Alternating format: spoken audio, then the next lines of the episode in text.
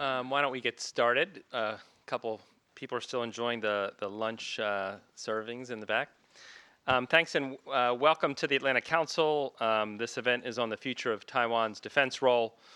Um, this is part of our uh, Cross Strait series in the Brent Scowcroft Center in our Asia Security Initiative. I'm Barry Pavel. I'm the director of the Brent Scowcroft Center and Atlantic Council uh, vice president.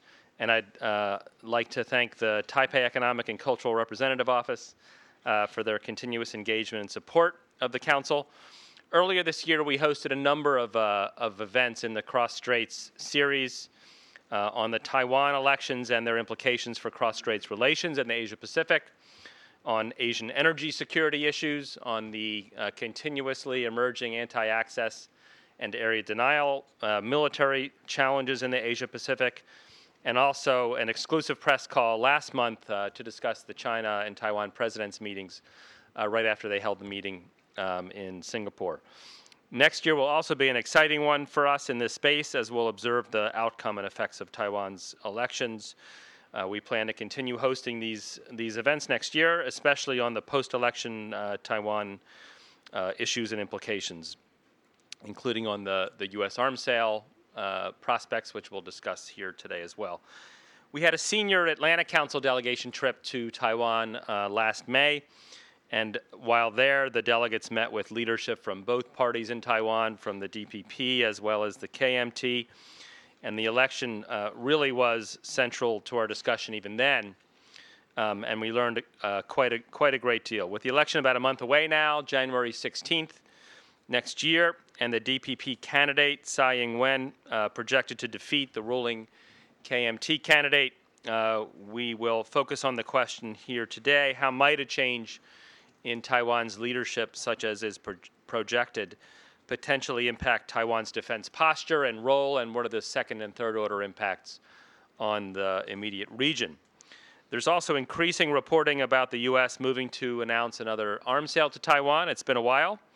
Um, and uh, the reports are suggesting about a billion dollars worth of military equipment um, to Taiwan, first sale in, in more than four years. What is what are the prospects for this? How might the U.S. and Taiwan handle uh, the sale as it goes forward? What are the implications of the actual capabilities? Um, we already have some early discussions uh, on that in the green room here, so we'll want to continue that discussion as well because uh, that'll be rolling on top of the leadership change. And then the other issue that's been discussed, and these won't be the only ones here, but another one that's been prominent is the future of Taiwan's submarine program, which is a key component of its defense role and its defense strategy and posture. September earlier this in September this year, Taiwan announced that it, it had allocated about uh, 92 and a half million dollars over four years to launch a long-awaited program to build its own diesel-electric submarines. Uh, this plan comes as other navies in the region are continuing to expand their submarine fleets, all focused on all the well known uh, competitions and uh, tensions over the um, territorial and other, other disputes. So, this is a very important um, and growing uh, component, I think, of the broader conversation on defense, on, on defense trends and, and posture in the region. Um, so, besides those issues, um, I'm sure our esteemed panelists will also address others on regional defense cooperation. Uh, we're tweeting this event, it's public. Uh, uh, we'll be tweeting it live at the hashtag ACAsia from the account AC Scowcroft. Um, let me introduce our panelists briefly and uh, give them maximum time to address uh, these issues. Um, we have Ms. Joanna Yu Taylor. She's an adjunct member at the RAND Corporation. Before that, she was the director of the Asia program at the Center for the National Interest, and she organized a Track 2 maritime security dialogue among the US, Japan, and Vietnam while there, so very, very qualified for this discussion today. Uh, prior to that, uh, she served in the Office of the Secretary of Defense in the China uh, as the China Country Director and has had a, a number of other important positions uh, relevant to the uh, issues that we'll discuss today. Uh, Mr. Robert Manning is a senior fellow here in the Brent Scowcroft Center on International Security he is a very, very uh, sought after commentator on Asia, but does a lot of other work too for us, including releasing a path breaking report last uh, month, which I, I, commend to you on the future of renewables uh, and energy technologies and where all that's taking us uh, globally. Before coming to the Council, Bob served as a senior strategist at the National Counterproliferation Center in the office of the DNI uh, and had other government positions before that, including on the Secretary of State's policy planning staff. We also have Mr. Ian Easton. Uh, he is a research fellow at the Project 2049 Institute, where he conducts research on defense and security issues in Asia. Uh, he previously was a visiting fellow at the Japan Institute for International Affairs in Tokyo and also served as a, as a China analyst at the Center for Naval Analyses. He also lived in Taipei from, from 2005 to 2010, so for five years. And then, um, last but not least, we have Mr. Isaac Stone Fish, uh, moderator. He is Asia editor at Foreign Policy, where he uh, does a lot of work on stories across the region. He was previously Beijing correspondent for Newsweek, uh, wrote stories on such subjects as the Dalai Lama's effect on international trade, China's love affair with rogue states, which we can talk about later, and crystal meth in North Korea, which we won't talk about later. Uh, and he has visited North Korea twice. He's a fluent Mandarin speaker and spent seven years living in China prior to joining uh, FP. And so, with that introduction, uh, would like to turn it now over to Isaac. Thank you, Barry. And thanks everyone for being here. Uh, I think it's going to be a really good discussion. It's also great that we have a lot of people in the audience who probably know as much or more about these issues than certainly I do. So, you know, really looking forward to really good engagement from you guys after that. And I think this is a really great time to, to be having this conversation. Uh, Joanna is going to kick us off with a look at some of the fascinating changes that might happen if Tsai wins, which seems very likely. And also would love to hear just you know your thoughts too on if Eric has a prayer in saving this election or if it's pretty much called. So kick it over to you. All right, great. Thank you, Isaac. Uh, it's always an honor to start off a discussion, so I'll get right down to it. Um, so as, as, as I mentioned, I was asked to assess the impact of the 2016 election to Taiwan's defense, military, and national security. Um, and I took that question to mean, like, were the DPP to win, how would the defense agenda be different? And the short answer, uh, at least for me anyways, is that it won't be that much different. And that is because Taiwan's external environment will not have changed much, uh, nor the requirements to meet the threats and challenges that it faces. I mean, China will still be the number one security threat to Taiwan. The US will still be the number one security partner to Taiwan. And Taiwan will still need to have a strong defense to deter aggression. However, I do believe that the DPP's emphasis uh, on the approach will be different from the Ma administration and that of the KMT in general. Whereas the, uh, the Ma administration have tended to emphasize engaging China as a key to reduce the threat to Taiwan's security environment, most likely the DPP will instead focus more on building up a strong defense internally and renewing ties with like-minded security partners externally as means to safeguard Taiwan's security. The DPP is serious about Taiwan's defense, and they have a lot of time to think about that issue. Uh, they have learned a lot from eight years in government under President Chen Shui-bian, and eight more years as the opposition to assess the results of President Ma's policies. Since June 2013, the DPP think tank, the New Frontier Foundation, has published 12 defense blue papers. The blue papers cover a variety of topics, including greater accountability in the National Security Command establishment, reforming the military and closing the trust gap between the military and the society, Taiwan's threat assessment for 2025, Taiwan's military military capability plan for 2025, means of international engagement, the US Taiwan uh, security partnership, support for Taiwan's indigenous defense research and development capability, and strengthening Taiwan's defense industry. So, as you can see, the range of topics is quite expansive. But if you take it all together, you see three broad themes emerging. One, a greater push to improve Taiwan's indigenous defense research and development capabilities and steps to strengthen the indigenous defense industry, particularly in cyber defense, aerospace, and shipbuilding. Two, efforts to ensure that the evolution of Taiwan's military and the transformation of the military service system is aligned with and meets the needs of Taiwan's democratic society. And three, renewed efforts to engage internationally and broaden existing, existing ties with the US and Japan. In terms of deepening Taiwan's indigenous defense R&D capabilities and building up related defense industry sectors, the general tone favors a more self-reliant approach to Taiwan's defense. The DPP is cognizant of the reality that as China rises, Taiwan's foreign, foreign defense procurement process and timetable will likely become more uncertain and precarious. In fact, its assessment is that the question for security partners might move from when is the best time to sell arms to Taiwan to whether arms will be sold to Taiwan at all. Uh, I believe it's a realistic assessment of Taiwan's foreign procurement situation, and the DPP has determined that the only viable alternative is, quote, going indigenous. And Taiwan has a good foundation to do just that. CSIST, short for Zhongshan Institute of Science and Technology, has been the leading national institution for the research, development, and design of defense technology in Taiwan. It has four core areas aviation, missile and rockets, electronics and communication, and chemicals and explosives.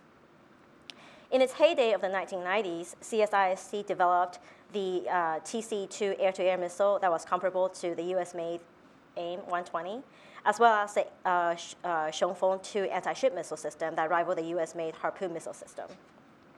It also developed an indigenous fighter jet. However, many of CSIST's indigenously derived advanced weapons have not been sufficiently utilized by the Taiwanese military. With foreign defense acquisition becoming more unpredictable, however, the DPP is pledging to support and revitalize CSIST. Taiwan has an existing shipbuilding industry and aerospace in- industry that were spin off companies from CSIST that the DPP now wants to put together with a civilian cyber defense industry to form the core of a more entrenched indigenous defense industry. Going one step further, the DPP have recommended research programs into uh, UCAVs and vertical and short takeoff and landing vehicles for the aerospace industry in order to counteract China's overwhelming number of missiles and expansive air defense network. Uh, and they are recommending the initiation of a submarine program for the shipbuilding industry to counteract the growing capability of the PLA Navy. And on the cyber front, the DPP wants to see collaboration between the military and Taiwan's world class cyber companies on upgrading their products to military use. So, overall, the DPP's strategic focus on strengthening Taiwan's indigenous defense industry and R&D capabilities is unmistakable and covers a wide variety of defense capabilities. Hand in hand with a more self reliant approach to national defense, the DPP also envisions rejuvenating long standing relationship with its partners. With the United States, while expressing the desire to continue the multi level meetings that Taiwan currently holds with the US government on arms sales talks and related operational and tactical discussions, Taiwan would also like to expand beyond the current arms sales centric security relationship. For example, using arms sales as a gateway to broaden defense industry cooperation between the two countries. They would also like to see assistance from the US when engaging regional partners on security issues, such as establishing a military mutual trust mechanism, mechanism among South China Sea claimants to reduce tension over disputed waters and territories. Uh, the DPP also wants to demonstrate to the US that Taiwan is serious about its own defense, and part of which is the ability and, and willingness to digest arms sales packages that the US has approved. To that end, the DPP stated its preference to increase the defense budget to 3% of national spending. With regards to Japan, the DPP has not published a blue paper that specifically addressed its relations with that country, but it will nevertheless be an important relationship for Taiwan. It is not insignificant that during her presidential campaign, DPP Chairwoman Tsai Ing wen went to Japan and, according to news reports, met with Japanese Prime Minister Abe in addition to her customary visit to the United States. However, it is more likely that Taiwan and Japan will explore developing a more robust economic relationship than a defense relationship because Japan has its own geostrategic concerns. But I would argue that diversifying Taiwan's economic development beyond China would certainly enhance Taiwan's overall security outlook as well. With regards to the international community, Taiwan is trying to find new ways to engage. The Taiwanese military has a high capacity for disaster relief missions, and its private industry has top notch information technology security capability. These are two areas that DPP hope to utilize to increase engagement with members of the global community. And finally, I will just spend a little bit of time to talk about the third theme military reform. Military reform to professionalize the military and assert civilian control over, over the defense establishment, such as putting in place more civilians in the defense agencies, began in the 1990s during the administration of President Lee Teng-hui and continued on to the administration of President Chen Shui-bian. However, with recent scandals, such as the death of Corporal Huang, it seems that the military and its relationship with the people has not evolved fast enough to stay in step with the democratic nature of Taiwanese society today. In addition, the death of Corporal Huang also revealed a lack of comprehensive education within the military on what information security is and how to protect sensitive information. Corporal Huang was thrown into solitary confinement for bringing a smartphone into a prohibited area, which would seem an excessive punishment for the offense. Conversely, restrictions for retired military officers to travel to China are quite forgiving, even though the practice of the Chinese intelligence network targeting Taiwanese military officers is well documented. So therefore, expect the DPP to initiate efforts to harmonize the language and interpretation of various laws that address national security and provide stronger criminal sentences for spies, as well as to work more closely with MND, uh, Taiwan's Ministry of National Defense, to put in place stronger counterintelligence efforts. On continuing military reform and reforming the military service system, the DPP has pledged to review the matter and provide policy guidance on how the country will move forward on the military service system and the all volunteer force in the next QDR to be published 10 months after the new president comes into office. This concludes my remarks, and I look forward to your questions during the Q&A session. Thank you.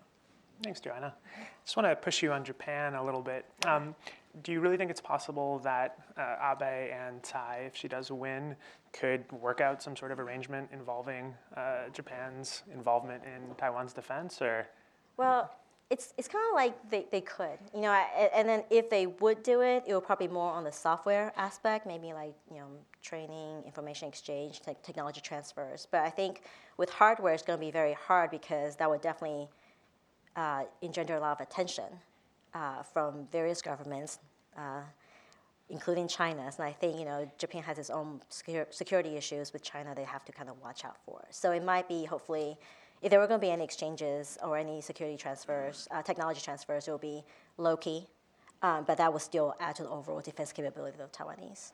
Great, great. And I think uh, hardware is a great segue into Bob, who's going to nerd out for us on Taiwan and submarines. So looking forward to it. Yeah, um, thank you. Um, what I want to do is kind of put it in a regional context and then look at Taiwan's uh, capabilities a bit and then put the submarines in, in, in context and, and also touch on uh, Taiwan's role in the region. Um, I think what we've seen over the last 10 or 15 years is uh, unprecedented tensions in the region, um, most of which arising from, uh, from China and its growing role.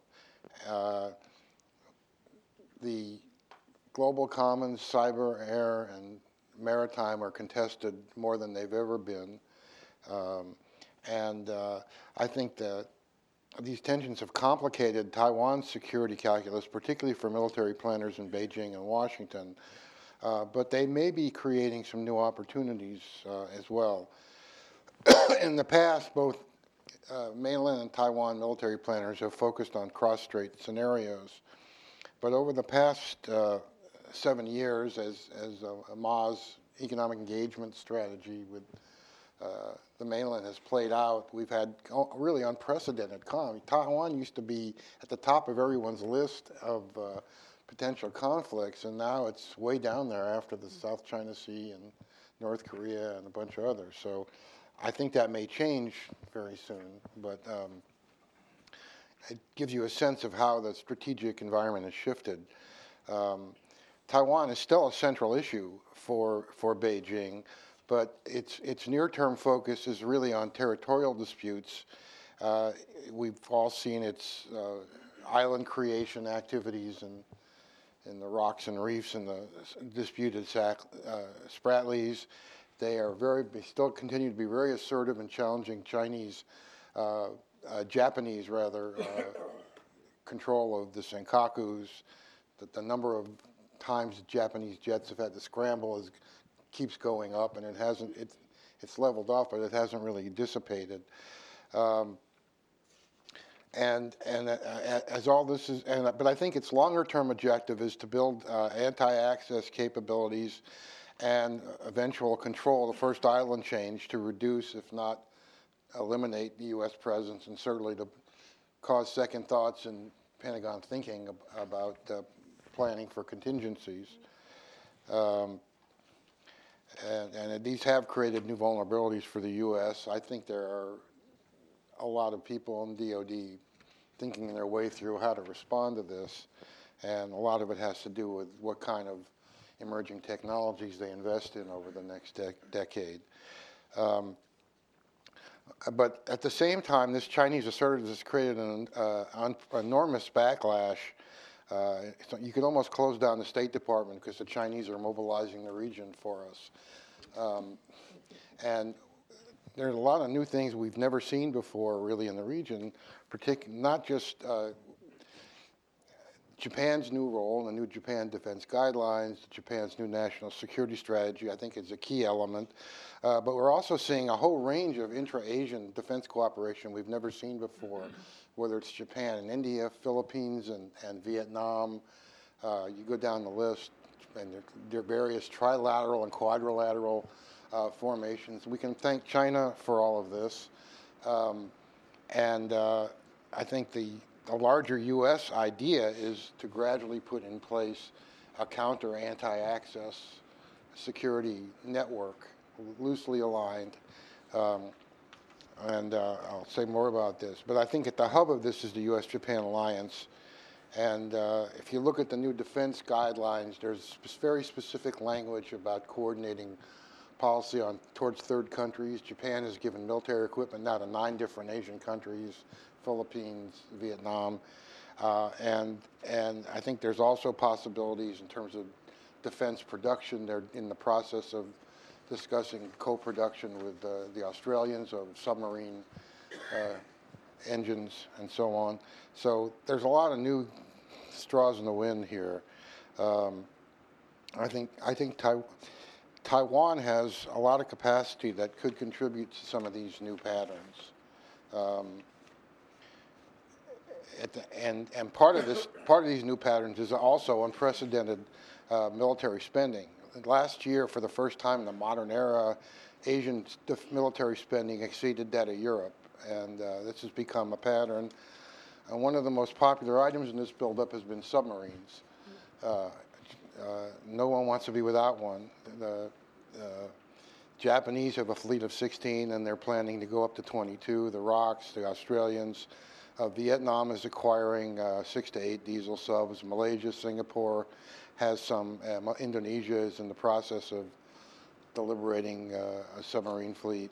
So uh, these are all a, a, component of a larger effort, as I said, to, to put, try to put in place a, a counter anti-access network.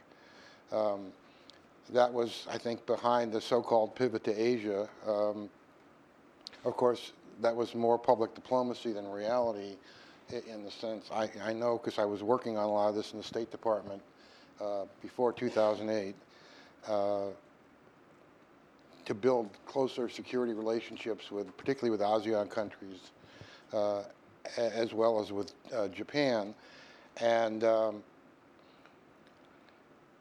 a big focus is, is maritime domain awareness capacity. DoD has recently re- put together a $518 million multi-year uh, maritime security initiative precisely for that, for that goal to build uh, maritime domain awareness, ISR capabilities, and so on uh, in, the, in the region, and around the South China Sea. Um, and I think if, we, if this is done right, it can provide a kind of a common operating picture for all the uh, related militaries in the region. Um, now, Taiwan has tremendous capabilities in this, in this area. First of all, it starts with the geography because Taiwan is pivotally positioned between, in the first island chain, between the East China Sea to its north and the South China Sea to its south and southwest. So that's a starting point. And of course, China, Taiwan has its own claims in the South China Sea, which uh, mirror China's. Um, but in contrast to China, Ma, Ma Ying-jeou has proposed a couple of uh, East China and South China Sea peace initiatives that are, have got some interesting elements uh, to them. Uh, he also signed an unprecedented fishing agreement with Japan, which I think could become uh, a model or an example for the region more broadly. Um, Taiwan has been has for a long time invested in maritime domain capabilities. Um, with an impressive array of maritime uh, intelligence, surveillance, reconnaissance abilities that are integrated, redundant, hardened, secure network of land, air, and sea-based radar, sonar assets all around. tied into satellites, UAVs, and other uh, sources. Uh, Taiwan also has a capable SIGINT and uh, IMINT capability and part of a larger and pretty effective uh, C3I uh, intelligence system. So if you put all that together, I think it gives Taipei the kind of indications and warning system that would be critical. And remember, the, the nothing, the, the basic role of Taiwan's defense hasn't changed. It's to uh,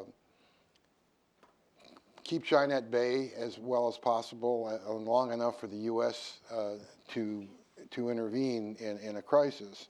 And I think early warning is a critical element of that. Um, and I think Taiwan is well situated. I think they need uh, to update some of their equipment, but I think they're they're in pretty good shape uh, on that. And then there's some ambiguity, uh, unfortunately, about how well connected or integrated Taiwan's capabilities are with the U.S., with PACOM, and forces in the region. I think there's a lot of, uh, of room for improvement. This is something that can be done quietly uh, below the surface uh, so the Chinese don't have anything to point at. Um, and that's something we ought to be thinking about, in my view. Um, there's immediate benefits of this kind of thing in terms of if we have uh, natural or humanitarian disasters, for example. So, um, so now Taiwan's in, long interest in submarines is part of this this larger um, picture. Uh, Taiwan has uh, P-3C ASW planes, two squadrons of ASW helicopters, in addition to all the other elements that I mentioned. Um, it has two vintage World War II subs that are mainly museum pieces uh, at this point. It does have two uh, Dutch-built subs that are being retrofitted, sort of 1970s vintage. Um, but uh, they've been trying for a while to figure out how to get submarines. They were introduced in 2001 when the Bush administration introduced a, a, a large package that took about 10 years for Taiwan to digest. Some of this is uh, the, due to Chinese pressure, some of it is due to indecision in, in Taiwan, whose defense spending actually dropped during this period. Uh, so, uh, so that's, that's been another factor. Uh, and there are some disagreements how to proceed. Um, the U.S. doesn't make any diesel submarines, so it was curious that it was in the arms package, and I think the assumption was that Dutch or German uh, shipbuilders would would partake in, in an effort. That nothing came of that due to heavy Chinese pressure, and for about a decade or so, Taiwan was kind of grow, uh, casting about, trying to figure out how to go forward. In 2011, Ma uh, announced that they would launch their own indigenous submarine program. And then in 2000, last year, a new naval chief of staff came in. They put together a task force of military, shipbuilders, and uh, other industrial concerns, and put together a plan that they sent to the Taiwan legislature in, in 2014. They hope to have eight submarines, uh, the first uh, 1,500 ton class by 2024.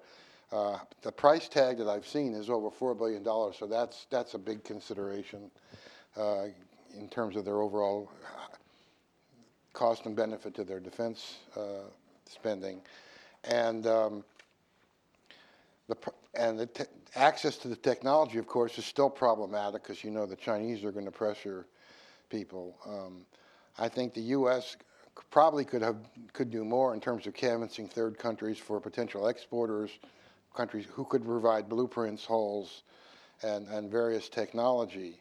Um, I think the reference was made to Japan, and that could that could come into play because Japan has a number of, of technologies that uh, that could be helpful. And uh, the question is the same question that the Taiwans have of the U.S. Will the President of the United States authorize the private sector to engage in discussions with Taiwan about uh, providing that technology. And I think a similar question uh, applies to Japan. And I, I would say, uh, based on my experience in Japan, uh, the private sector in Japan is still trying to figure out where the boundaries are in terms of Abe's new security policies. Uh, and, and so this is still a, a, a, a something that's uh, a work in progress. And um,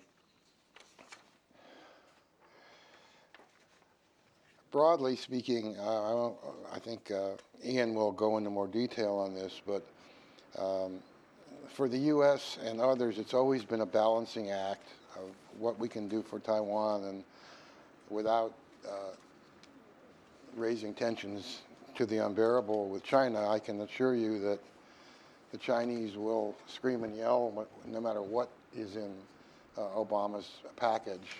Uh, but um, I think these are the elements that I think, particularly they need, they need uh, to upgrade things like uh, ASW helicopters and a number of other things uh, that I'm not sure will be in the package, but I'll, I'll stop there and turn it over to Ian. Yeah. Thanks, Bob. There's a really nice overview of some of the geostrategic issues that Taiwan and, and uh, defense issues regarding Taiwan are, are facing. I, I do want to ask, based on something you said at the beginning of your presentation, about how Taiwan Strait crisis has dropped off the top of the list for you know, U.S. potential threats in the region. Do you think that it's also dropped off the top of China's list, or do you think that because Taiwan is such an important issue for mainland Chinese and for Beijing, that even though it might be less likely now, it's still at the top of the list of what they're worried about? Well, I, I think you have to you have to remember that for really since they began modernization in the late 80s, uh, Beijing's military planners had a very simple mission. It was all focused on a Taiwan capability. So they put a lot of that in place. They've got hundreds of missiles on the other side of the strait. They've got a whole asymmetrical uh, approach to, to try to figure out, including anti-ship missiles that uh, may be able to, to hit an aircraft carrier. Uh, so they they're trying to put U.S. Uh, at risk in, in an intervention scenario. So they've kind of done all that and, and now they're, they're expanding their maritime capability in an area they haven't had since uh, for about 600 years uh, in terms of aircraft carriers and building a blue water capacity. Hmm. They just established a base, they're establishing a base in Djibouti, for example. They're building ports in Gwadar and in Pakistan. So it's a very different uh, strategic reality that they're gearing up for. Hmm. Great, great. No, and I think that's also a nice segue into Ian and the geostrategic reality that the Obama administration faces right now with this new tranche of, of weapons sales. So, looking forward to hearing your insight on it. Okay, well, uh, thank you, Isaac.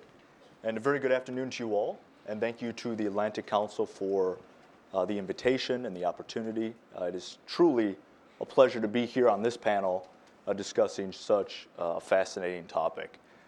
Um, now, I've been asked to say a few words about arms sales, and this is a timely topic, I think, and it's an important one because reportedly there is a very large arms sales package that's in the works.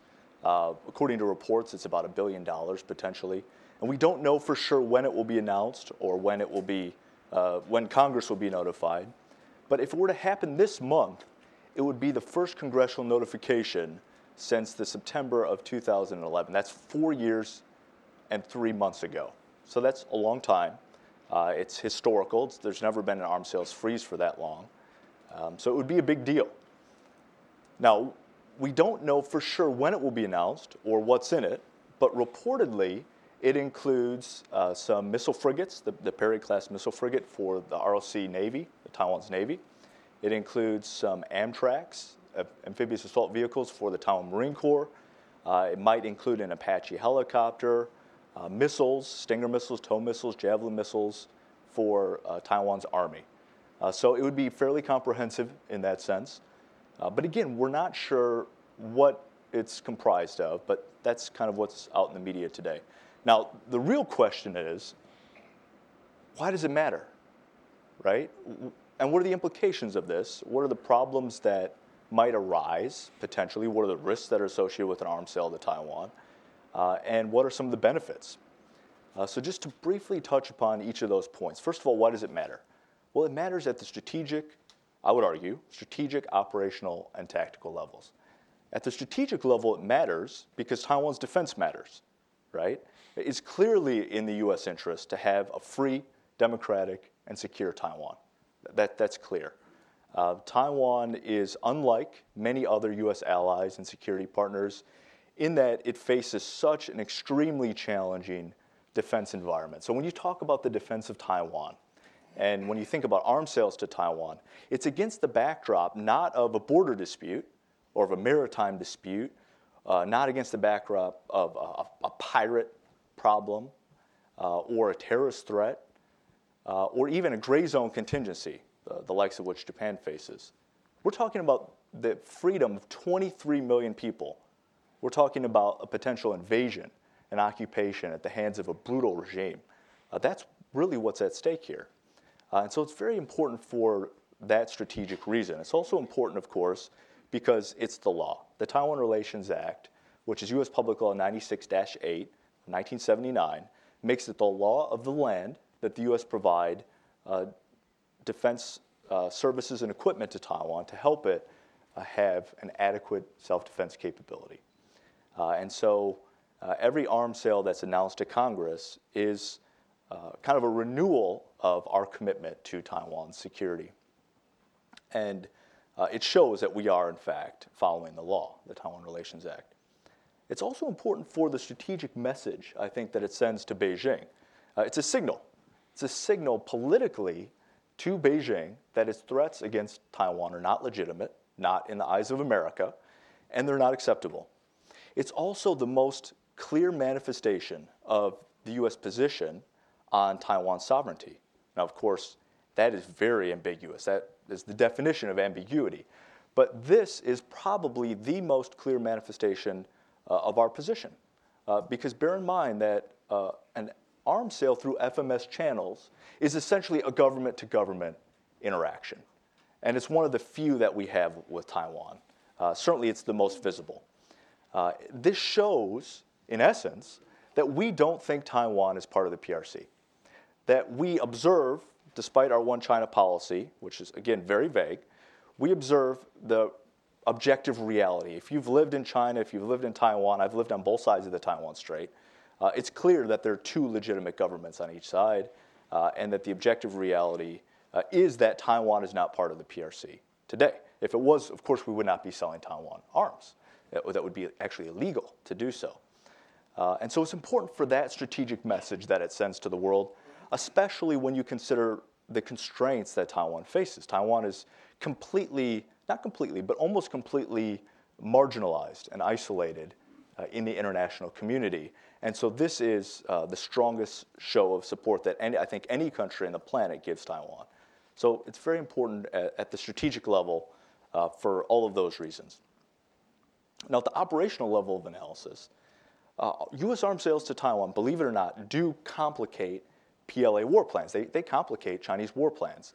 If you're uh, in the Nanjing military region, uh, and you're in your bunker and you're doing war games and you're planning for the invasion of Taiwan and you're exercising that capability, as they do all the time, uh, US, new US capabilities or uh, more US capabilities to kind of uh, update some of the, the aging American capabilities that Taiwan has, which I think is mostly what this arms package is about, those complicate your planning.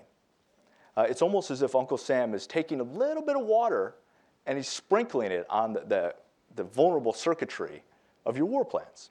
Uh, because they have to uh, then, after an arms sale, they have to study exhaustively what this means for their plans. And they have to prepare accordingly. And if you're familiar with Chinese military campaign plans, you know that the invasion of Taiwan, or even a blockade of Taiwan, is incredibly difficult and it's incredibly complex. And the PLA has no experience whatsoever with any operation of this magnitude. And so anything that happens, anything that's new, uh, changes their calculations, and it makes things actually more difficult for them. Uh, now, at the tactical level, I think it's important because an arms sale is more than just equipment. An arms sale is actually, uh, it involves uh, a relationship. It involves a training relationship. It involves a maintenance and support relationship. It involves uh, interactions between our military and Taiwan's military, all of which in the aggregate make Taiwan a much more professional, much more lethal uh, combat fighting force. Uh, and so it, it, has true tactical utility, not only because the equipment is good, uh, but for all of those other sort of intangible reasons. Uh, and kind of on that point, morale. Uh, again, Taiwan's isolated, so it's going to be tough to be in the Taiwan military when you're not even recognized as a normal country in the international community. Having U.S. military equipment and training uh, is a significant point of pride for the Taiwan military. It gives them a lot of confidence that they otherwise would not have. Uh, if you've been to Taiwan, if you spent time over there, you'll know that they put Americans um, on a pedestal, especially our military is put on a pedestal. I don't know that we deserve that all the time, uh, but that's the way it is. They really view the US military as the gold standard. And so it's a real point of pride for Taiwan's military. And it really does boost, I think, their confidence. Uh, and I know there's, we've got Taiwanese fighter pilots here in the, the audience, and correct me if I'm wrong, but, but that's my impression uh, when I'm in Taiwan visiting military bases and talking to folks, both at the grassroots level and uh, all the way up. I think it gives them a lot of confidence to have that relationship. Now, what are the potential drawbacks, right? Because there are potential drawbacks. Uh, one, of course, is that it could do damage to the US China relationship. Uh, we know from past experience that Beijing will go out of its way to damage the US China relationship in spite, kind of in, in a fit of pique, uh, because we've sold uh, arms to our democratic friends in Taiwan. Uh, so we know this is going to happen. Now, if you look at the record, uh, every case in the past has shown us that there's damage, there's a rift, that forms, but it's always very temporary and it's always very uh, surface level. They generally cut the, the exchanges that they like the least and that are actually least important. Um, so it doesn't generally do a, a, lasting damage, and it certainly doesn't harm U.S. interests because what's the alternative, right? That's the question we don't ask enough, I don't think, in Washington. We're always asking ourselves, what might China's reaction be if we sell something to Taiwan, or if we do an exercise with Japan, or uh, or what have you. The real question we maybe want to think about asking more is what will happen if we don't? What would happen if we didn't sell weapons to Taiwan? What would happen to the military balance in the Taiwan Strait? And would that be destabilizing? I would argue that it would certainly be very destabilizing. And we would really be tempting uh, a very huge problem. So, better to take the short term pain than a long term uh, risk uh, of potentially full on war.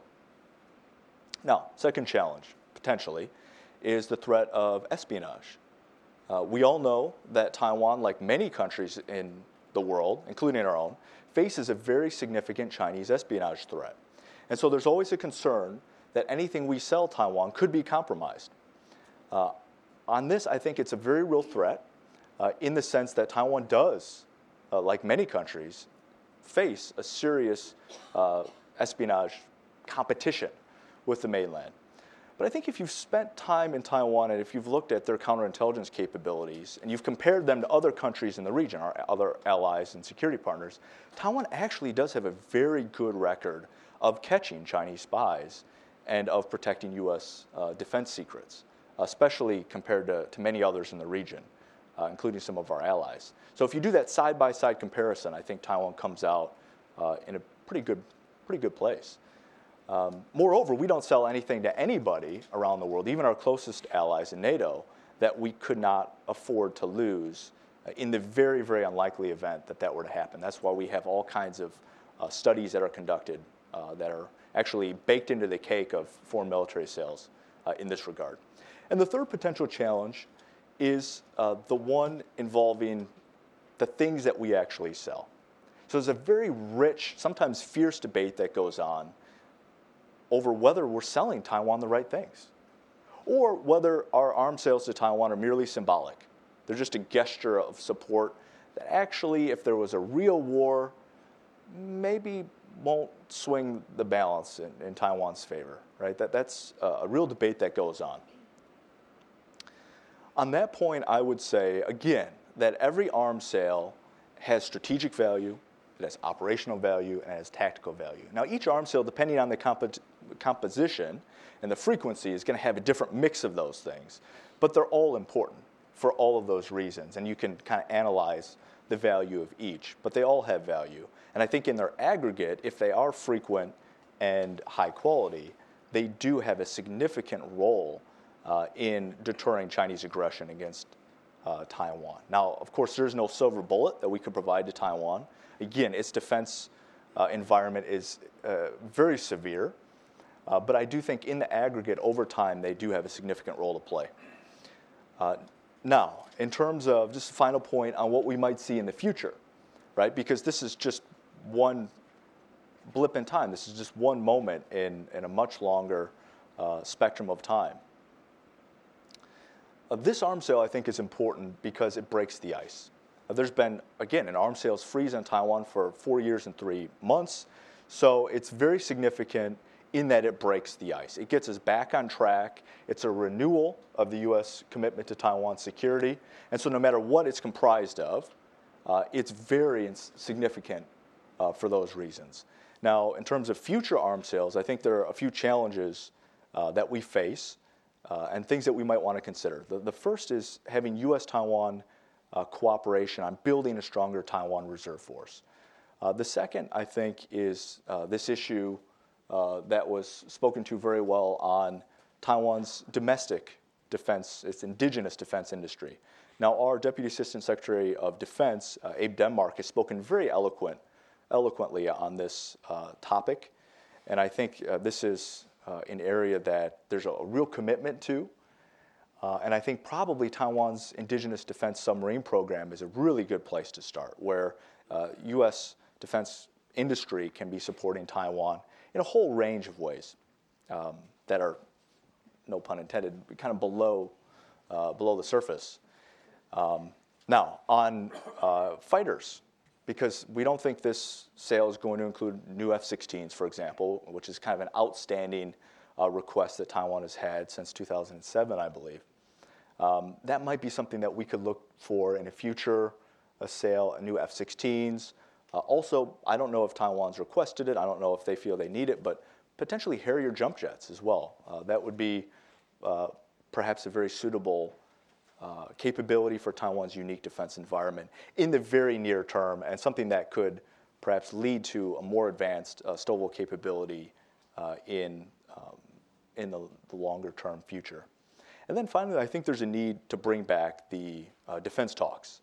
So we used to have a mechanism where our militaries would sit down with each other every single year and talk, and Taiwan could submit letters of, of uh, request, LORs, and we did away from that. We, we, we, got away from that. We did, we did away with it temporarily. I think that probably needs to be brought back because there are a lot of requests uh, that I think Taiwan wants to make, but it doesn't really feel comfortable making those right now in the current environment, again, because of this this long-standing arms sales freeze. And so I think there's a, a, lot of good things that are going on right now, and I think there's a lot more that we can look forward to uh, in the future. So I think uh, I'm feel very optimistic actually right now. So Isaac, I turn it back to you. Yeah, thanks for that. Those were really really nice remarks there. Um, with the caveat that of course no one can predict the future. I mean, do you think it's actually possible that the U.S. would decide to wait until after the Taiwanese election to sell arms, or do you think this is something that we should all be planning for in the much shorter term?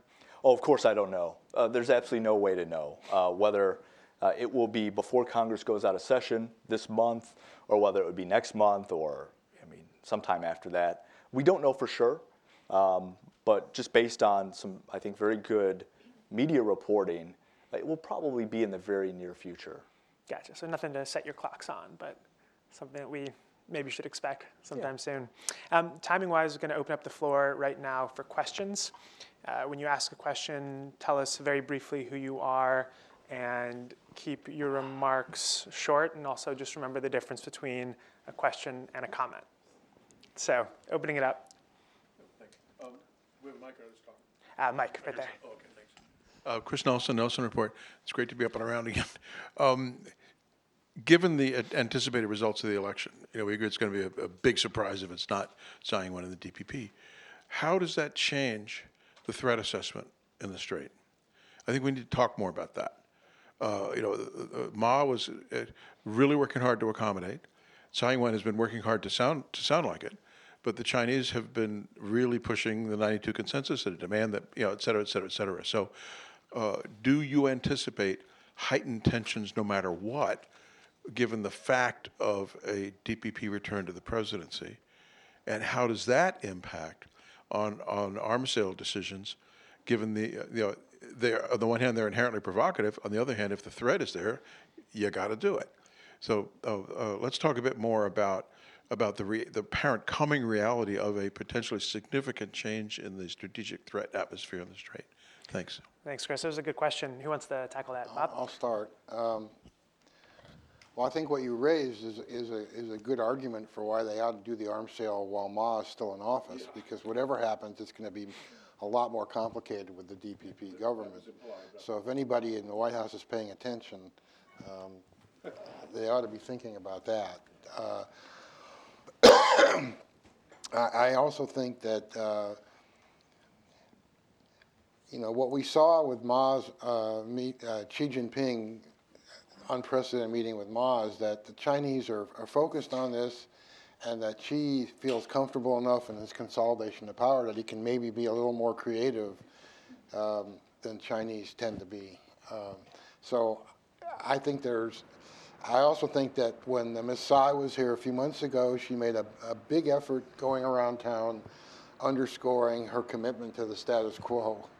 And, and I do believe the DPP has learned uh, quite a bit of lesson from the Ho Chen Shui-bian uh, experience. So I don't think it'll be as rocky as some people fear. Pick up on that? Chris, I would just say that, um, you know, sometimes I wonder if it's not a myth that things are actually so peaceful right now and that things that have been so peaceful. I think Taiwan has shown a lot of goodwill towards China over the past seven, eight years, but I don't think it's been reciprocated. Uh, China continues to build up its capabilities against Taiwan. It's doubled, doubled the number of short-range ballistic missiles aimed at Taiwan over the past decade. It's doubled. It has deployed entirely new systems, uh, offensive cruise missile systems, offensive drone systems. It's built an entire mock-up of the presidential office in downtown Taipei, and it's fired missiles into them to test them. Uh, that started, I think, two or three years ago. Uh, they've been doing uh, all, a whole range of activities which suggest that Taiwan's goodwill has not been reciprocated, and it's actually a myth that things have been so peaceful. Uh, now, I do think that the, co- the Chinese coercion against Taiwan is going to be more apparent next year because I, I frankly don't think there's anything that uh, Dr. Tsai could do that would, um, would really enable Beijing to not ramp up uh, coercion. I, I don't think there's anything that she could possibly do. I don't think Beijing is going to trust her. I don't think she's going to trust Beijing, especially um, after some of the things that we've seen. Uh, and so I do think actually the old flashpoint, the old hotspot, uh, is going to come back. Uh, because again, what other options does China have? Uh, they've not won hearts and minds. Uh, they continue to ramp up their military threat against Taiwan. Uh, and so, really, no matter who's elected, I think this is going to become a more important issue. And unfortunately, it may be the case that part of this has been caused by the U.S. The fact that we haven't sold uh, anything to Taiwan for four years and three months and counting may actually be encouraging uh, more Chinese assertiveness in the Taiwan Strait uh, and instead of preventing it. Uh, and if this continues, if we don't have uh, yearly regular high quality arms sales. Bear in mind, from 1990 until the year 2005, there was a congressional notification every single year, oftentimes four or five separate notifications per year. Now, since 2005, six years have gone by in the last decade with no new congressional notifications. So, not only is it a four plus year arms sales freeze, there's also a, a trend sharply away from regular notifications. And I think this may actually be encouraging very bad behavior on the part of Beijing. And I think the United States really does need to do a lot, not just arms sales, a lot more than that, to signal its uh, renewed commitment to Taiwan's security if we do, in fact, want to avoid having to deal with a very serious strategic situation in the coming years. I think I'm just going to disagree with you very slightly. Uh, we also have an election coming up, and so far China has been a very small issue in the in the election, and China-Taiwan has not been an issue. And Beijing might think after the January election that it's better to keep Taiwan out of the debates, keep it out of the election until after our election, when it might be a more opportune time for them to raise tensions. So, possibility, and I guess we'll see. But back to questions. Oh, do you want to jump just in? want to add that, know, also like on the on the Chinese side, you know, I mean, Xi Jinping, he's kind of like you know, gone about this anti-corruption campaign in, in China, right? I mean, like one way of looking at it is he- is trying to root out corruption within the government system, but another way of looking at it is that he's trying to consolidate his power. And, and all reports seem to indicate that he is consolidating his power. I mean, the way that he was able to reach the, the high echelons of the military establishment is actually quite impressive. Um, you know, so then with such a strong leader, you would think that he would have flexibility with policy. Like so it's a matter of choice whether to be flexible in Taiwan or not. And so I think there were some speculation and hope that perhaps in the Xi Ma meeting, um, he will be able to be more flexible and kind of save the KMT, so to speak, in that campaign, right? I mean, if he, he was just able to throw something at KMT, at President Ma Ying-jeou, you know, about cross-strait relations, you know, it would go a long way for, for, for Chu's presidential prospects. But he didn't.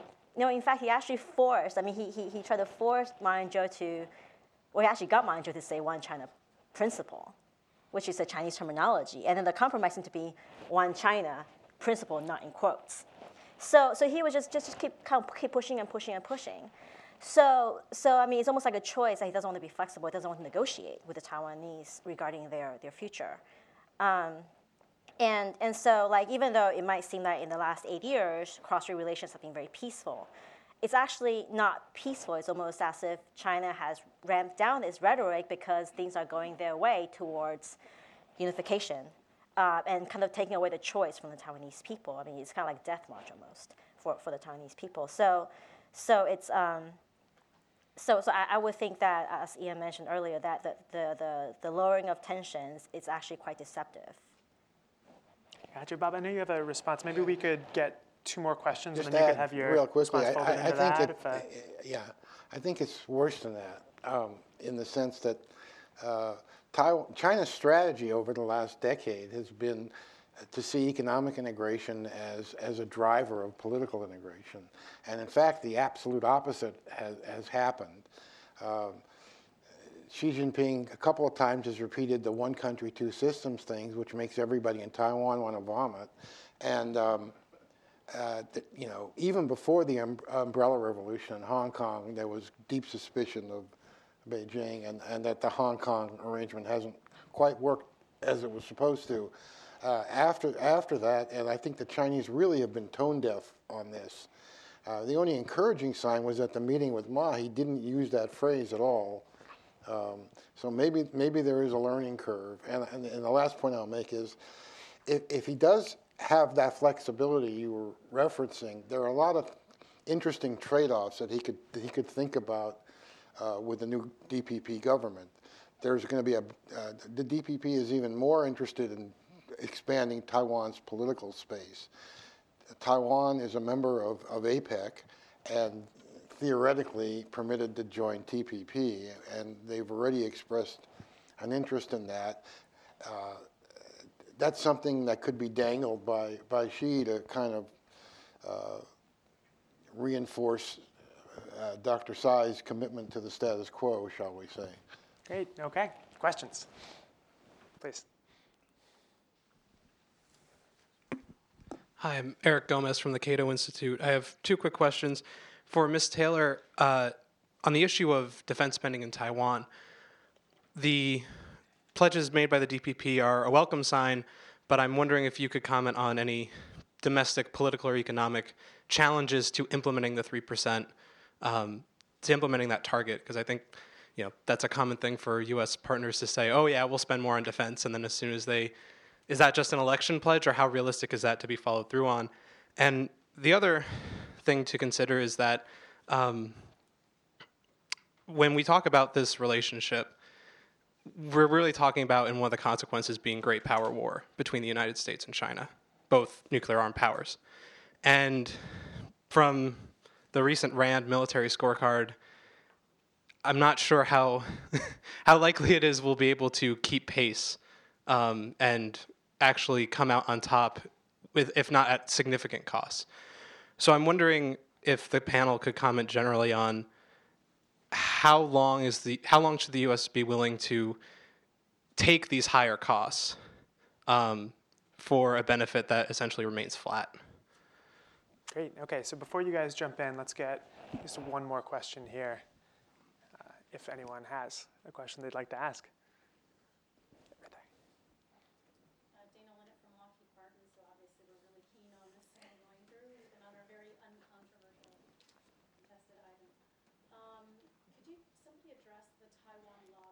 because, you know, I worked here in 1992 with the Atlantic Council on Cross-Strait Projects, uh, directed by General Goodpaster, you know, old days.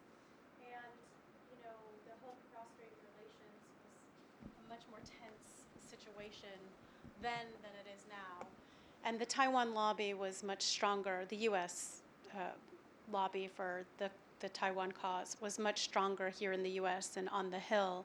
And I've heard from, from friends that say that that support, that voice isn't as strong as it used to be. And it, could someone address that and whether that's going to come back?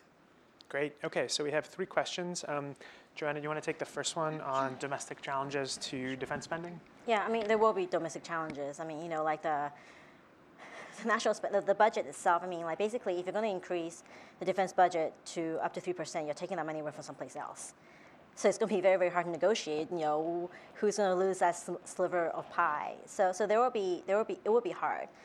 And also, furthermore, you have to think about just like defense planning, right? I mean, in the U.S., you know, it's it's five years. You know, it's, it's a five-year plan. So I mean, it's to say to increase the budget to three percent it's not going to be a snap of fingers just because defense planning doesn't really allow for it. I mean, it's probably going to be incremental. So um, I think the DPP probably said that to demonstrate its, its, its will and desire to kind of work more closely with the U.S. To, uh, to, to enhance Taiwan's defense and also to show its, its, its, determination to do that themselves more than anything. And I think maybe eventually they will, they will work it up to 3%. Um, I think that would be a goal but a lot of negotiations need to be made. And then, Bob, do you want to address the question, Eric's other question, on if there's a war or the idea of a war between U.S. and China and how long the U.S. can keep pace with China's double-digit military growth? Well, I, I put a lot of stock in deterrence. Um, you know, we there's a reason we didn't fire a bullet at the Soviet Union for 70 years, uh, and that, that reason is nuclear weapons. And one of the things China has invested a lot in is, is um, modernizing its, not the, so much the quantity, but the quality of its nuclear deterrent. And I think at the present they have a fairly capable uh, second survivable second strike capability. So I think I, I think in that sense, um, and of course, what would be the point of destroying Taiwan in order to to take it? I mean, there's there's some I don't want to get into making rational actor fallacies, but um, it does. I, I, think the question really is the, is the other way around to some extent is to what degree is Xi Jinping willing to live with the status quo? Because he's got a pretty full plate of, of much bigger problems, uh, both internally and in the region. He's, he, he's, he's managed to completely mobilize an entire region from Japan to India uh, against him. And as I mentioned, in new kinds of defense cooperation that no one ever saw before since World War II in Asia. So, and I, I think over recent months we're seeing a kind of backtracking on the part of China. Uh, the, the, trilateral meeting with with uh, Park and, and, Abe, and the meeting with Abe bilaterally. Uh, and, and they made a lot of big progress on the trilateral relationship. He went to Philippines, he went to Vietnam. So I think that they're not entirely tone deaf, and I think that they have begun to, to, to see the, the uh, counterproductive character of their, of their policies. Uh, and that's, been, that's usually a pattern. China will do some stupid things, but unlike us, they usually correct them. Um, um, Ian, then for you, for Dana's question on the, the perceived weakening of the Taiwan lobby in DC. Well, Dana, I've not been in Washington long enough to know. Uh, I'm, I think I would defer to, to Bob on that one. Um, I, I, really, I'm not that familiar with it. Um, but just on the Eric's question regarding the RAND report, I think it's very useful to have this type of operational analysis to look at what these type of wars would require and kind of where we're going.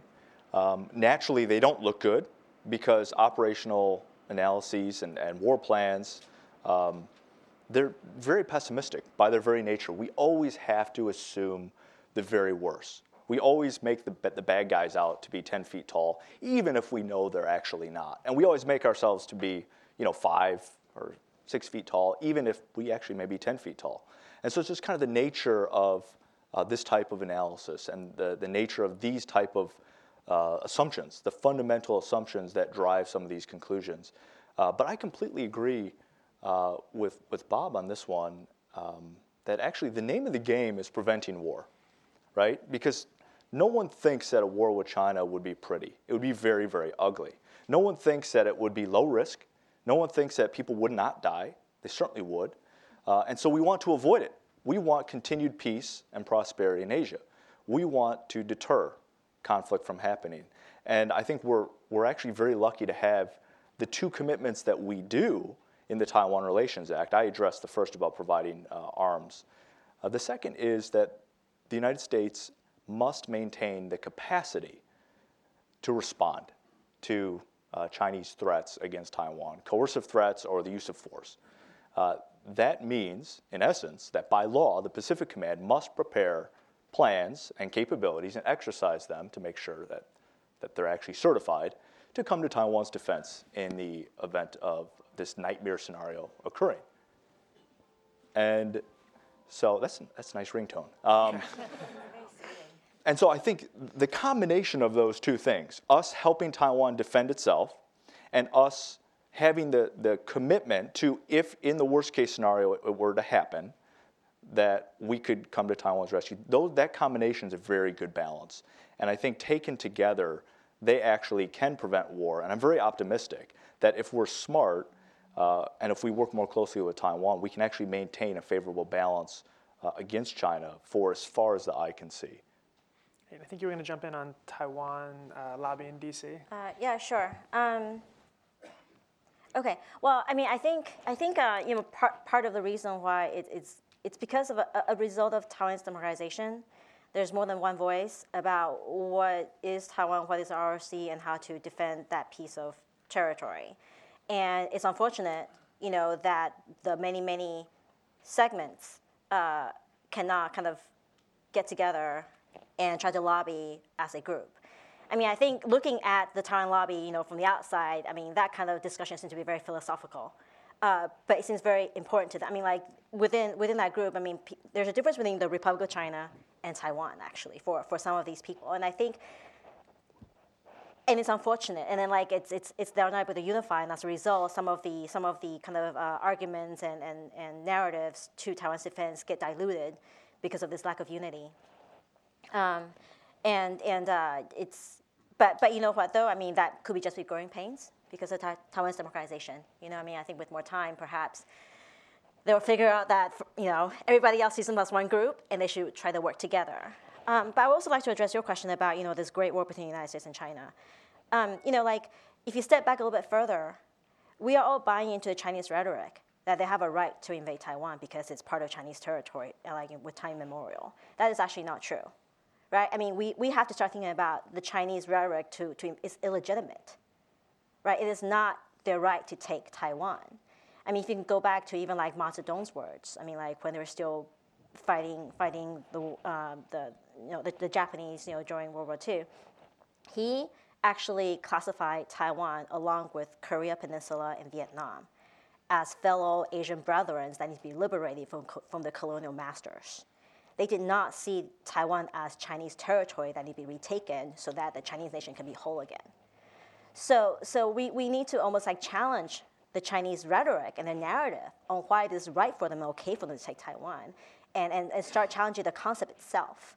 And, and, and perhaps that way, by, you know, then you don't have to even get to the whole kinetic aspect of it because the, the idea itself should not be legitimate and should not find a place in international discussion about Taiwan's status and Taiwan's future.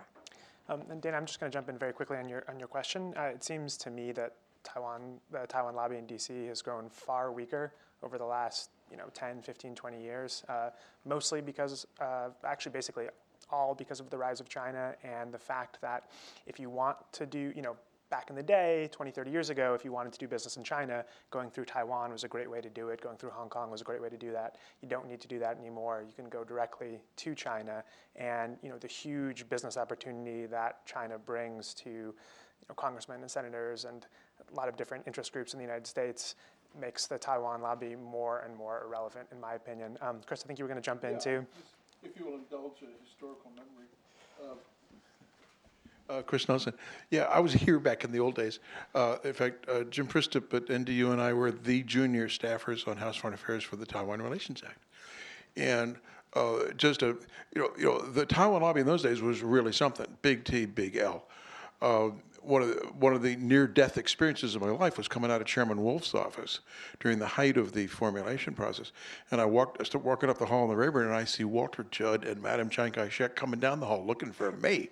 I mean, it was a terrifying thing. I, I fled in the other direction, and that's kind of how it was. Well, you know, uh, ask yourself today if is you know, if, if TECRO shows up, you know, our, our staffer's going to cower in the, in, in the bathroom. Obviously not. Um, uh, they didn't get me, obviously. Uh, more seriously, uh, and this is going to sound nasty, and I don't mean it, but I remember at the time thinking, getting the TRA through Congress, this is freaking amazing. Because, to be perfectly frank, at that time, Congress was bought and paid for by the Taiwan lobby. It was enormously active with campaign contributions and you know, it, it, was an incredible operation.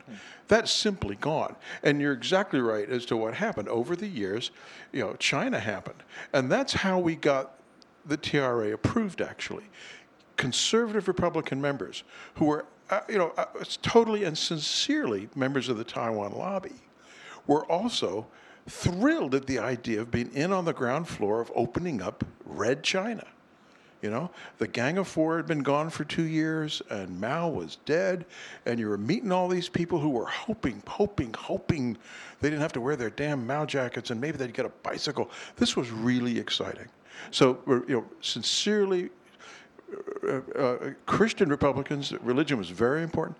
They bought off on Taiwan Relations Act because it had the arms sale thing in it. So it was it was the allure of China, and of course that's simply grown, and now it's real money. And Taiwan, of course, can't compete against that any more than anybody else can. So to answer your question, it was really important, and it's now I'm not even sure it's the right question anymore. That's, I think Sorry, that's, that's history lesson. point. Yeah, no, thanks, Chris. We have a question up here. Well, maybe a follow-on commentary. I've been around for a long time too. I'm Mike Fonte. I'm sorry. I'm the Democratic Progressive Party director of their office here in Washington, but I've been here since 1984. Um, part of the other part that has happened with the Taiwan lobby is the anti-communism of the of the Ma administration, for example. I mean, Ma administration wants to make peace, so there's a lot less money being thrown at trying to oppose China's influence. It seems to me. Not that the DPP is going to throw a lot of money at an anti-China crusade, mind you, but I think that's that's a big factor. I mean, a lot of that money that came in tow was to keep Taiwan ROC safe and that's no longer in place, I don't think. So that's that's another factor. Uh, we, we, I'm probably one of the lobbyists. If you want to add me on the list, we do our we do our part, but it's not anywhere near the volume it was before. One one thing I want to add to uh, very fine presentations. Thanks very much. Is this three percent shot is obviously a target. What's more, far more important, I think, is what uh, Joanna's already underscored. What are you going to do with the money, right? Whatever you have, you have to use it effectively. and I think if you look, our defense papers that Joanna mentioned are on the website of the DPP if you want to look at them. and there's a very clear look at the what's the threat, what's the strategy, and what are we going to do to meet it. And I think that's where you'll find some of the details that will help you understand where are we're going to go with whatever money is available. Great, great. Um, does anyone want to address where? What are we going to do? What are they going to do with the money? Uh, or should we open up for another question? Anyone wants to jump in now? All right. Let's take, a, take another question. One Um, quick thing. quickly, yeah. Uh, Given the, the enormous cost of the submarines that they're thinking about, uh, I, I guess I would suggest it might, it- they might think a little more creatively about how to, how to do this. Uh, For example, there are much more, 10 times smaller, 150-ton submarines that Iran, for example, has that'll be much cheaper. There's also uh, increasingly capable uh, stealth water drones that can be on or below the water that can do have a lot of uh, capabilities, both intelligence and operational. Um, so th- those are things that would be a lot cheaper and would give them a good chunk of that the capability they're looking for. On that point, though, both on defense budget and on the submarines, um, you know, one of the unfortunate realities of our times is that all the democracies face this challenge. Does the United States spend enough on defense? I'm not sure that we do, especially in the face of a rising China.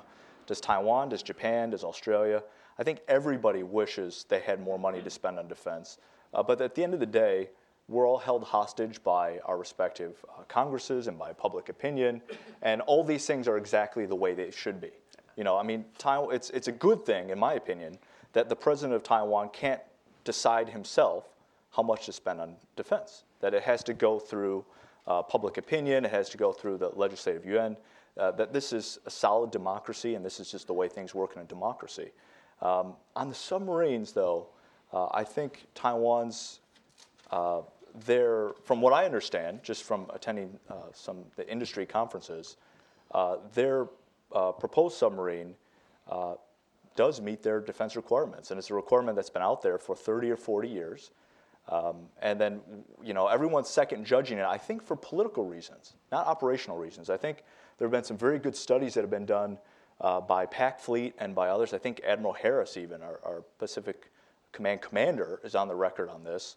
Uh, that there is certainly an operational need. We certainly don't question Japan or South Korea for building uh, normal diesel electric submarines. We don't tell them they should build cheap, um, you know, Iranian style uh, midget submarines. And I think Taiwan does have a legitimate requirement. And if you look at all the many missions that a diesel electric submarine can provide you and all the ways at the operational level that that complicates PLA plans, bearing in mind that it, the joint attack operation against Taiwan is incredibly complex and difficult. Uh, and if you've if you read any of the PLA literature on their, their campaign plans regarding this, this issue, you can see that submarines have a very important role to play. Uh, and you do need submarines that are able to be manned, that are able to put at sea for a very long period of time potentially, uh, that are, are stealthy and that have, I don't know, six torpedo tubes and, and the, the full range of, of capabilities. I think it's a mistake for us to second judge this issue, uh, just because I've never met anybody in Washington, D.C., including the Pentagon, that knows Taiwan's own defense requirements better than the commander of Taiwan's Navy, who's been studying this for 30 or 40 years. Do we really think we know Taiwan's war plans and its, its requir- requirements and its logistical uh, and support abilities and its uh, tactical combat abilities? Uh, and do we think we have better intelligence on what China would do to Taiwan in this scenario? Do we think we know that all more than Taiwan? I don't think we do.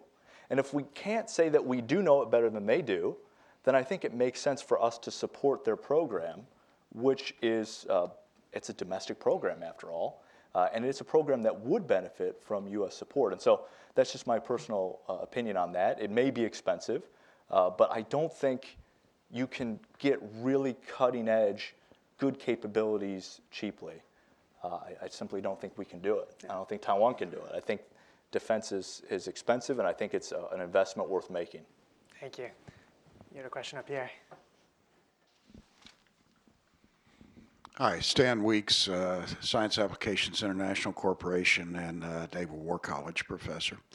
Um, I, I just, um, I may be the only person in the room, but I have not seen all the articles, and I uh, am ashamed to say that I haven't been getting Chris Nelson's report lately. So, could I just uh, get you to elaborate a little bit in your speculation as to what's coming and when and what it includes? There were some intriguing points dropped, like it won't include F 16s, uh, likely. Uh, I, I realize it's it's uh, all speculation, but I'd I'd like to hear a little more of it. Who wants to speculate? And I think this is on the record, so who wants to on the record speculate on? Just in terms of the, the package that's being considered right now? Oh, it's just the things that I mentioned. So it's uh, Perry class um, missile frigates, uh, guided missile frigates. Uh, I think two, possibly four, but probably two. Um, it's and that would be for the Navy. Uh, yes, but they haven't been notified to Congress. Uh, so it would be that. It would be uh, amphibious assault vehicles, AA, uh, AAV-7, I believe, uh, maybe a dozen or more of those for their Marine Corps. I think Taiwan already has, after South Korea, the largest number of these amtracs uh, of any Marine Corps on the planet, other than our own. Um, so this would just be providing them with kind of an update in that area and more capabilities, more uh, recent capabilities. Uh, and then for the Army, it would be an Apache helicopter. uh, it would be, uh, we think, again, this is all speculation according to the, media report, and we don't really know because these things are always a secret until they're notified to Congress. Um, and then missiles. So TOW missiles, javelin missiles, basically um, modern day anti tank weapons. Uh, if you think of the old World War II bazooka, a very sophisticated, updated uh, version of the, those. And then Stinger uh, uh, air defense capabilities, which I think everyone's fairly familiar with. And so that's kind of the that's kind of the speculation. That's what's been reported. But again, we don't know for sure. Uh, no, this, this has not been suggested for this package. Great. Any other questions? Um, so I have a question that I'd like to ask uh, again on the theme of elections and our election. Um, you know, as I've said, Taiwan has very much not come up, but I'm sure it's something that you know in their briefings and in their thoughts, all of the candidates are thinking about. And I'd love to hear thoughts from you, you know, with the lens of Taiwan's defense. You know, who do you guys want to see in the driver's seat? And you look like you need a little time on that one. So, if, uh, Joanna, do you want to start? Um, you know, I guess we'll start with the Democratic side because the Republican side is just so uh, complicated right now. It's very, very diplomatic. you know, and you know, like, it, what are the Democratic candidates? You have Hillary Clinton, you have Governor O'Malley, and you have uh, Bernie Sanders. You know, I, do feel like Hillary Clinton, you know, just having been, you know, the, the Secretary of State and being a senator. I mean, and if you watch her the debate, you know, she's very strong on foreign policy. Um, in fact, I mean, he's, she's almost like a defense Democrat in a way, you know. So, so I feel like she's one of those good combinations where she's, she, she's good on you know domestic U.S. policy, but also very good on defense. You know, that's a very uh, unique, uh, I think, you know, quality that a Democrat has, that she, she as a Democrat has. So, I mean, I think she would be pretty strong. Um, although, oh, you, and it was during her husband's um, tenure, you know, that there was a Taiwan policy review, right? Um, so I think I think she, she will probably have a take a pretty pragmatic approach, um, you know, towards towards Taiwan. Um, Governor O'Malley doesn't have foreign policy experience, so it's really hard to, to say. Um, and Bernie Sanders, I think he, he is more of a, a libertarian, you know, and libertarians usually kind of want to not get involved in foreign affairs. So, um, so there's that on the Democratic side. On the Republican side, I don't know. D- Donald Trump is going to a beautiful bridge to Taiwan and extend welcoming arms. I have no idea, but um, but no. You heard Um, it here first, ladies and gentlemen.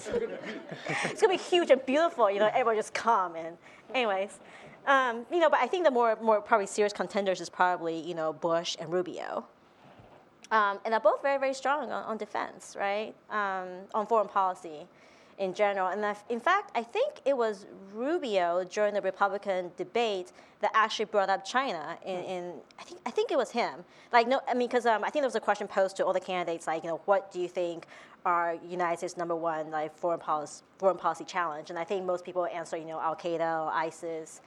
But, but he, he, he mentioned that, but then he also brought up China as kind of like an emerging threat. So it, it shows that he, he's, he's looking at Asia as a strategic, you know, area as well as, you know, the Middle East. Um, so, so that seems to be he's able to look at more than one region of the world, which is great. Um, and then, you know, and, Bush, I mean, I think there's a lot of kind of expectations of him just because, you know, of his, his family background, but also, you know, he, from all intents and purposes, is a very thoughtful man. Um, that thoughtfulness, I don't feel like have uh, translated to articulation of policy as well during the debates, unfortunately. But I think everybody's still try, in a wait and see mode to see if he will kind of rise to the challenge. Um, so, so I think those are kind of like the candidates. Yeah. I see. What do you think, Bob? I I think it depends on a couple of things. One, it, it depends on what the the tone is of U.S.-China relations uh, in 2017. Uh, it looks to me like Xi Jinping wants to keep tensions at a minimum. Uh, and then another another factor that I think could could animate Congress is if the if if the Chinese are uh, very openly putting a lot of heat on the, the new Taiwan government. I think that could get a reaction in Congress also. So that, that's what I would look for. I don't think there's, um, I mean, I think unless she's indicted, I think Hillary Clinton is probably going to be the Democratic candidate, and I think I would agree with your characterization of her. Uh, the Republican side is, God only knows, um, but I, I, I, I wouldn't I wouldn't bet the mortgage on Trump winning. Let me put it that way. Um, but I, but I, I think that those are the factors that will determine whoever the candidate is. Great. Ian? Well, Isaac, that's a, that's a good question. Uh, when I think of where the United States is right now in this election season so far, because we're just, we've got a long road to go yet, um, especially when it comes to foreign policy and defense issues, um, I think of it like this. It's as if we're on one of those giant cruise liners in the Caribbean, and in our galley, there's a broken pipe, and it's spraying cold, dark, dank, smelly water at us. And we can't really see beyond that because outside of our ship, there's very dark, potentially hurricane clouds that are gathering on the horizon. But we can't see that because we're in the galley trying to fix a leaky pipe. That's kind of been the story of our times. In recent years, we have been surprised at the strategic level so many times, right? From uh, Russia in the Crimea and the Ukraine to ISIS in Iraq to Ebola in Africa to island building in the South China Sea, to North Korean nuclear tests, to budget crisis and sequestration here in DC. It has been one string of constant crises. And when you're in the midst of that, it is very difficult to look beyond that and to look into the future because you're trying to put out all those fires, some of which, if they really spread, uh, could be very problematic indeed. And so you're not thinking about the long term strategic challenge uh, in front of you. And I think it's obvious that that challenge is China and its military modernization program, and specifically the defense of Taiwan. But again, I don't think we've been focused on that. I don't think it, it has come up in the debates for all those reasons. There's a lot of other things that are in the news today. Um, we have Americans that have their lives at risk around the world uh, in other areas. And so I think quite rightly, people are focused on all those other problems. Uh, but from a broader perspective, it certainly would be good to see a candidate talk about Taiwan and the, the threat it faces and the opportunities that, that are there for stronger U.S. Taiwan relations, because I do think this is going to be one of the most important uh, flashpoints and most important issues, and we must get it right. If we don't, uh, I'm afraid uh, in the next 10 years we're going to be in for some serious problems that would really eclipse all the things that we worry about today. Not an optimistic note to end on, but I think a, a quite a good one and, and really nice thinking there. So I want to thank all of the panelists for coming out today and thank all of you for coming out today as well. And I think this was a great conversation. So thank you.